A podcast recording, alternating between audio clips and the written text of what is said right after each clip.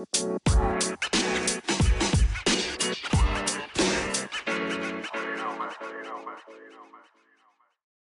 hey, super tof dat je luistert naar een nieuwe aflevering van de Positief met Pubers podcast. Mijn naam is Janneke en dagelijks beantwoord ik allerlei vragen via mail en DM van ouders die struggelen met dingen in de opvoeding van hun puber. Ik beantwoord deze vragen en in de podcast behandel ik elke aflevering een vraag met jou. Ik geef je mijn visie en ik neem je mee in mijn dagelijks leven. Mocht je dat nog niet gedaan hebben, abonneer je dan op deze podcast, zodat je geen aflevering meer mist. En als je deze podcast tof vindt, geef het dan zoveel mogelijk sterren of een positieve review. Hoe meer positieve reviews, hoe meer platforms als Spotify en Apple Podcasts deze podcast gaan aanbevelen aan andere ouders die deze podcast nog niet kennen. Daardoor kan ik groeien met deze podcast. Maar wat ik nog belangrijker vind, daardoor kan ik nog meer ouders bereiken die met soortgelijke struggles zitten als dat jij misschien zit. Je zou me enorm plezier mee doen. Dus dank je wel alvast. En nu gaan we gauw beginnen.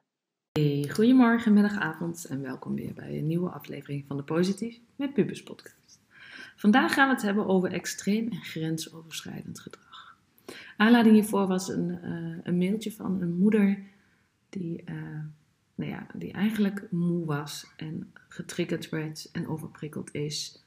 Het kostte allemaal veel energie en ze vroeg mij om mee te denken. Ik lees een stukjes uit de mail voor, want het was een best lange mail en dat is helemaal oké.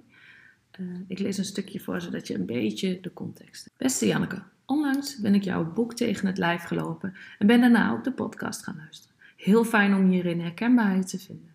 Wij stoeien inmiddels al ruim een jaar met de opvoeding van onze oudste dochter, die in mei 15 jaar wordt. Achteraf gezien zijn wij te laat met het stellen van duidelijke grenzen en consequenties begonnen. Ze is in de sneltreinvaart gaan puberen en terwijl wij nog aan het zoeken waren naar onze nieuwe rol en aanpak, rekte zij de grens al op. Maar wat nu? Ze is een superleuke meid die het goed doet op school, sociaal is, enthousiast is en grappig is. Maar thuis hebben we ook te maken met haar opstandige kant. En die is best extreem en wat ons betreft ook vaak grensoverschrijdend. Ze heeft inmiddels meerdere keren fysiek geweld tegen ons gebruikt en ook uitschelden komt vaak voor. Ze gedraagt zich dominant en commandeert en verwacht dat iedereen zich aan haar aanpast. Nou, mijn vraag geeft ze aan, heeft te maken met grenzen. Die worden hier thuis overschreden. Met name het persoonlijk uitstellen en de agressiviteit. En ze, vinden, ze geven dit aan en proberen het over te praten, maar we stuiten bij onbegrip van hun dochter. Nou ja, weet je, opmerkingen die ze dan inderdaad krijgen. Oh, dat het ons probleem is, dat het haar niet boeit, en dat ze gewoon doet waar ze zin in heeft of wat ze zelf wil. En het lukt ze niet om met hen in gesprek te komen omdat we duidelijk willen maken dat er grenzen zijn, willen we consequenties verbinden aan de grensoverschrijdend gedrag. Maar welke? Dingen als geen telefoon meer vandaag, ga naar boven, even afkoelen. Jij doet de afwas vandaag, stuiten allemaal op elkaar. Ja, nee, dat doe ik niet. En wat dan?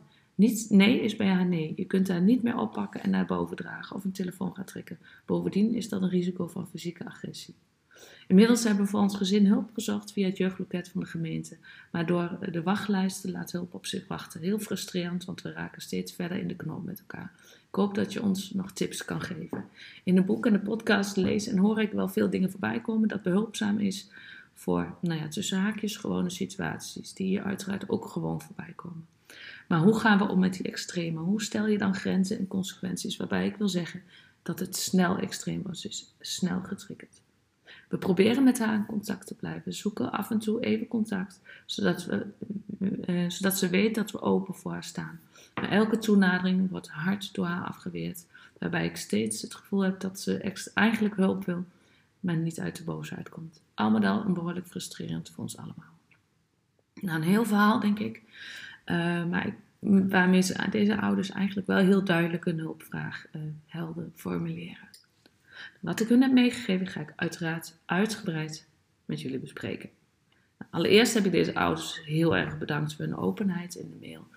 Um, wat goed is dat ze stappen hebben gezet uh, om het niet meer alleen te doen, maar ondersteuning te zoeken. En dat is al enorm krachtig. Want wanneer je het gevoel hebt dat het onhoudbaar wordt, of dat je het niet meer weet, of dat je graag een sparringspersoon wil hebben, dan, dan is hulpvragen echt niet erg. Dan, dan is dat gewoon oké. En in deze situatie krijg ik heel erg het gevoel dat nadat ze ouders op hun tandvlees lopen, als dat voor jou ook zo is, neem dan weer contact op met de instantie, met de gemeente en met de huisarts en geef aan dat je Dat, het, dat, dat er iets, misschien iets meer vaat gezet moet worden. Dus dat je overprikkeld bent, dat, je uit, dat het je uitput enzovoort. En dat is geen garantie dat, dat het versneld wordt, maar dan geef je wel heel duidelijk je signaal af. En dat is denk ik wel een heel belangrijk. In mijn loopbaan heb ik uh, vele mentoren gehad. En op het gebied van agressief gedrag heb ik niet heel veel uh, mentoren. Maar één iemand die mij heel erg is bijgebleven is Giel. Ik heb het er al wel vaker over verteld. Ik heb een keer een, eh, een hele praktische workshop slash lezing bij hem bijgewoond... waarin hij vertelde over zijn werk met agressieve en opstandige pubers met externaliserend gedrag. En hij heeft er ook meerdere boeken over geschreven en ik heb er een aantal gelezen. Wat hij toen in die, in die bijeenkomst, workshop, lezing, hoe je het ook wil noemen, uitlegde, is dat het altijd een goed moment is om niet acceptabel gedrag aan te pakken. Het is nooit te laat om te beginnen. En ook hij, legde hij uit wat het verschil was tussen acceptabel en niet acceptabel gedrag. En ik heb het even opgezocht. Ik heb hier eerdere podcast over opgenomen. Podcastaflevering 36 en 119 vertel ik hier ook over. En mogelijk kunnen die op, op podcasts je ook weer op weg helpen. Nou ja, tussen haakjes, de methodiek die ik uh, zo dadelijk ook met jullie ga uh, uitleggen, die ik, die ik me ga beschrijven, het komt uit het boek Gedragsproblemen bij jongeren met psychiatrische stoornissen. De best practice handelingen, handelingsplannen voor de praktijk van alle dag. Ik moest even de titel voorlezen. Het klinkt heftig, maar mijn ervaring is dat deze methodiek eigenlijk werkt voor alle pubers. En toen ik dat schreef naar deze moeder, bedacht ik mij dat het ook gewoon wel weer interessant was om er een podcast over te maken. Dus bij deze. Nou. Giel Vaassen heeft mij geleerd dat elk kind behoefte heeft aan duidelijkheid en structuur. Met name duidelijkheid. En ik zeg wel kind of puber, maar geldt dat ook niet voor onszelf. Want wanneer dat ontbreekt, heeft dat invloed. Denk maar eens over na, voor jezelf inderdaad. Wat gebeurt er met jou als jij geen duidelijkheid hebt in bepaalde situaties? En bedenk maar eens heel logisch na. Welke dingen zijn duidelijk in het leven? Waarvan weet je zeker dat het elke keer hetzelfde is? Dat is er niet zo heel veel. En wat betekent dat voor jou? Nou, in het algemeen betekent dat wanneer je iets niet helder is over wat je moet doen of wat er van je wordt verwacht, maakt, geeft dat onduidelijkheid en maakt dat veel mensen ook onzeker. En dat is natuurlijk al een hele interessante om te weten. En als je dan terugleest in deze vraag, geven deze ouders ook aan, nou ja, weet je, eigenlijk zijn wij te laat begonnen met het stellen van die grenzen. Maar dat betekent niet dat er geen hoop meer is. Oké, de stappen. Wat uh, Giel Vaassen toen uitgelegd heeft, is dat een gedragsaanpak dat, dat werkt. Wanneer het niet werkt, heeft het vaak te maken met het gegeven dat de aanpak niet volgens de regels wordt toegepast. Dus wanneer jij afspraken maakt met je puber en wanneer die afspraken niet uh, overgenomen worden uh, en aangehouden worden, betekent dat dat je op dat moment maar met name in het verleden, um, niet die aan je afspraak, eigen afspraak hebt gehouden. Dat je uh, niet consequent bent geweest. En weet je, dat is geen schande, dat doen we allemaal. Daar heb ik ook. Dat, dat ik de ene keer denk van, nou ja, nu eh, vind ik het wel goed. En de andere keer vind ik het niet goed. En dat is helemaal oké. Maar weet dat dat gevolg heeft. Nou, de aanpak die hij, uh, die hij beschrijft gaat als volgt. Beschrijf het gedrag wat je puber vertoont zo concreet mogelijk. En niet multi-interpretabel, dus dat het voor jou het gedrag precies hetzelfde is als, als voor een ander.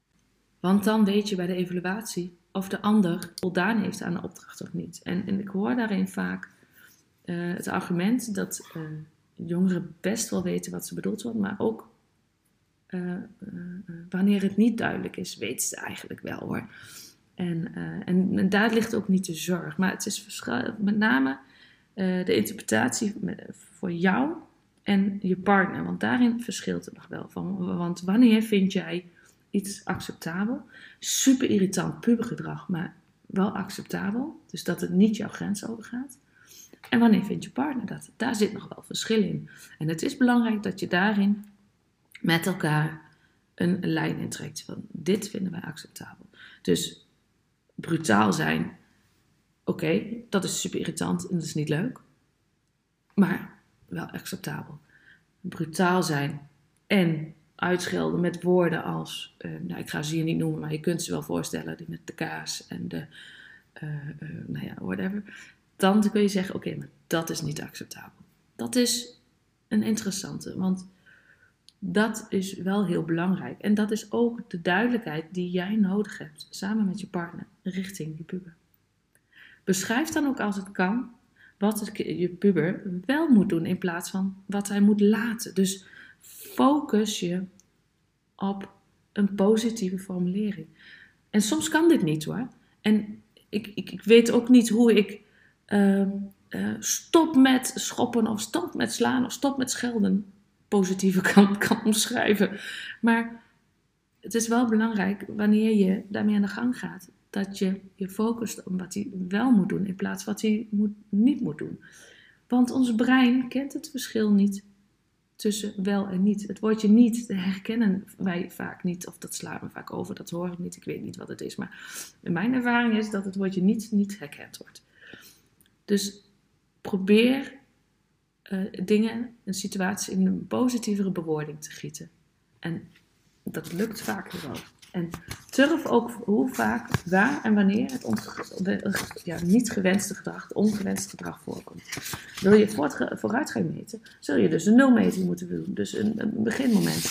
Anders is de, de evaluatie natuurlijk totaal niet, niet subjectief. En vaak meer een weerspiegeling van je eigen gedachten of je eigen emoties. En dan heb je geen vergelijkingsmateriaal. Dus begin wanneer je een situatie wil veranderen, begin dan met die nulmeting. Begin met, oké, maar wat doet mijn, nou in dit geval mijn dochter op een dag, wat acceptabel is en niet acceptabel is. En welke vermindering van gedragsproblemen kunnen in één keer uh, aangepakt worden? Want je kunt niet alles tegelijk stoppen. Dus wat, wat zou je eerst willen pakken? Zou je... Uh, eerst het verbale agressie willen aanpakken? Of zal je eerst het fysieke gedeelte willen aanpakken? Of zal je eerst uh, dat je puber in, met je in gesprek gaat willen aanpakken? En hoe vaak, wat is voor jou daarin een vooruitgang? Uh, bijvoorbeeld bij uh, verbale agressie. Ehm, je puber doet het nu 50 keer in de week. Wil je dan naar 0 keer in de week? Of wil je dan, is 10 dan acceptabel? Of is 15 acceptabel? Dus denk aan die haalbaarheid. Wees daarin realistisch. Wat ook belangrijk is, dat je een, een vast evaluatiemoment per dag uh, hanteert met jezelf. Dus dat je even intunt bij jezelf. Oké, maar hoe gaat het nu eigenlijk? Hoe gaat het met mij? Houd ik mij aan mijn eigen regels? Houd ik mij aan mijn eigen afspraken? Op die manier. En wat ook belangrijk is, weet je, jij gaat nu uh, bezig met duidelijke grenzen stellen naar je puber toe. Weet je? Aan de andere kant, laat je puber dan ook een lijst opstellen met dingen die ze leuk vinden. En jij kan eventueel bepalen uh, of daar een budget aan gekoppeld gaat worden in de vorm van een beloning, of uh, hoeveel handtekeningen je nodig heeft, of um, uh, goede dagen. Dat jij, goede dagen is natuurlijk ook weer subjectief, maar niet meer dan zo vaak verbale agressie bijvoorbeeld. En beloon je puber dan voor als dat gelukt is. Want wij, wij zelf, maar zeker ook onze puber, zijn heel gevoelig voor beloningen. Zijn gevoelig voor dat wij gezien en gehoord worden. Zijn gevoelig voor uh, positieve stimulatie van zie je wel, je kan het wel. Wanneer jij je alleen maar constant focust op dit gaat niet goed, dit gaat niet goed, dit gaat niet goed, dit gaat niet goed. Heeft je puber op een gegeven moment ook zoiets van ja, chill, uh, ik, ik kan toch niks goed doen, dus waarom ga ik in überhaupt de moeite nog doen? Dus stel een soort beloningssysteem in die, die voor jou goed voelt, die voor je puber goed voelt, die voor jullie allebei goed voelt. En, want weet je, wat ik merk met beloningen is, um, is dat het, um, het, het, legt de focus op wat goed gaat.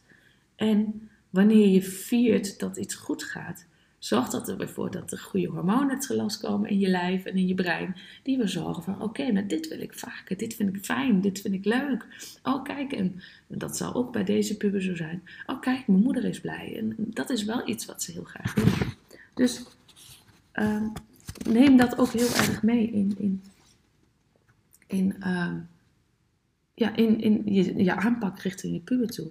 En let wel, beloning krijgt je puber alleen wanneer die verdiend is, anders niet. Dus bespreek dat ook af. Wanneer jij uh, uh, minder verbale agressie gebruikt. En minder in de zin van, in plaats van 50 keer, want dat heb je geturfd, nu nog 10 keer. Of wanneer jij uh, niet fysiek, geen fysieke agressie hebt gebruikt voor een week, dan mag je naar de bioscoop, weet ik veel wat. Maak het meetbaar, maak het haalbaar, maak het realistisch, maak het inzichtig, maak het duidelijk voor je puber. Want dan zul je resultaat krijgen. Want jij, accepteert toch ook niet dat je je best doet op je werk, maar dan geen salaris meer krijgt. Jouw salaris is jouw beloning voor jouw werken. Als je dat niet meer krijgt, zou je dan nog naar je werk gaan? Dat geldt natuurlijk ook voor je puber. En onthoud, de grootste en meest voorkomende fout is, is dat we vergeten dat wanneer je puber ander gedrag laat zien, dat dit nog niet uh, op de respectvolle manier is zoals we zou willen. Want jouw puber heeft nu vooral geleerd om, uh, eigenlijk op kleuterniveau, dat het gedrag dat hij nu laat zien hem meer winst oplevert. Dat is echt alles. En dat is ook prima, want zo leren we allemaal in onze kleutertijd. En dat wordt op een bepaald moment een deel van jezelf. Bekrachtig je hem nooit meer voor zo'n goede gedrag, dan heeft hij of zij het gevoel dat er geen winst is meer te behalen. En dat, dan verliest hij eigenlijk heel snel het aangeleerde gedrag. Want wat je gaat doen is. Uh, uh, je wil ander gedrag zien. Dus je gaat gedragsverandering doen. Je gaat oude patronen, wil je niet meer. Je wil nieuwe patronen ontwikkelen bij je puber, maar ook bij jezelf. En dat heeft tijd nodig. Je kan niet vandaag uh, beginnen met, nou lieve schat, we gaan dit doen. En ik wil dat jij nu uh, niet met mijn grenzen gaat en dit, dit, dit, dit. Nou, de afspraken die je met elkaar maakt. En morgen doet ze het niet meer. Dat werkt niet. Jouw gedrag kun je ook niet in één dag veranderen. Dat heeft tijd nodig. Dat heeft 30 tot 60 dagen nodig. En je zal merken wanneer je hiermee begint met je puber. Um, je moet je voorstellen, je hebt waarschijnlijk een langere tijd je niet zo opgesteld. Dus dat vraagt wat van jou. Dat vraagt commitment van jou, dat vraagt doorzettingsvermogen van jou en dat vraagt heel veel geduld. Heel veel geduld. En volhouden. Zo belangrijk. Wanneer je gedragsverandering bij jezelf wil, ben je daar zelf verantwoordelijk voor. Je puber die vindt het uh, wel oké of niet oké hoe het was. En nu moet, het, moet dit in één keer veranderen. Dus je zult eerst stuiten op weerstand. Dat ga ik niet doen. En weet ik veel wat er allemaal komt. Want verandering is niet altijd leuk. En zeker niet als het in je eigen voordeel, of niet in je eigen voordeel is. In eerste instantie, want zo zou je puber dat zien. Dus jij moet daarin volhouden. Jij moet daarin heel duidelijk blijven. En jij moet daarin je grenzen blijven aangeven. En rustig blijven, proberen te blijven. Wat niet gemakkelijk is, dat geloof ik direct maar wel volhouden. En dan zul je merken dat het gedrag eerst mogelijk wat heftiger wordt. Maar als jij dan doorzet, volhoudt, je eigen grens blijft bewaken, de grenzen blijft aangeven, zal je merken dat het gedrag heel snel verandert. Omdat ze merken dat het geen zin heeft om te blijven vechten, want ze stuiten elke keer tegen hetzelfde aan, tegen dat consequente van jou. En dat willen ze op een gegeven moment niet. Dus dan gaan ze hun gedrag maar aanpassen, want ze zullen merken dat ze daarvoor beloond worden. Dus houd vol. Echt waar, net zoals met gedragverandering. Houd vol. En wat straffen en consequenties betreft, die je eraan gaat koppelen als je puber niet acceptabel gedrag vertoont. Dat is een onderwerp die ik de volgende keer met je ga bespreken. Dankjewel voor het luisteren en tot de volgende keer. Trouwens, mocht je willen reageren of een suggestie hebben voor de podcast, kan dat natuurlijk. Zoek mij dan even op via Instagram Wanneer je deze podcast waardevol vond, deel hem dan op je social media kanaal. Tag mij erin of deel hem met iemand die er wat aan heeft. Dankjewel en tot de volgende keer.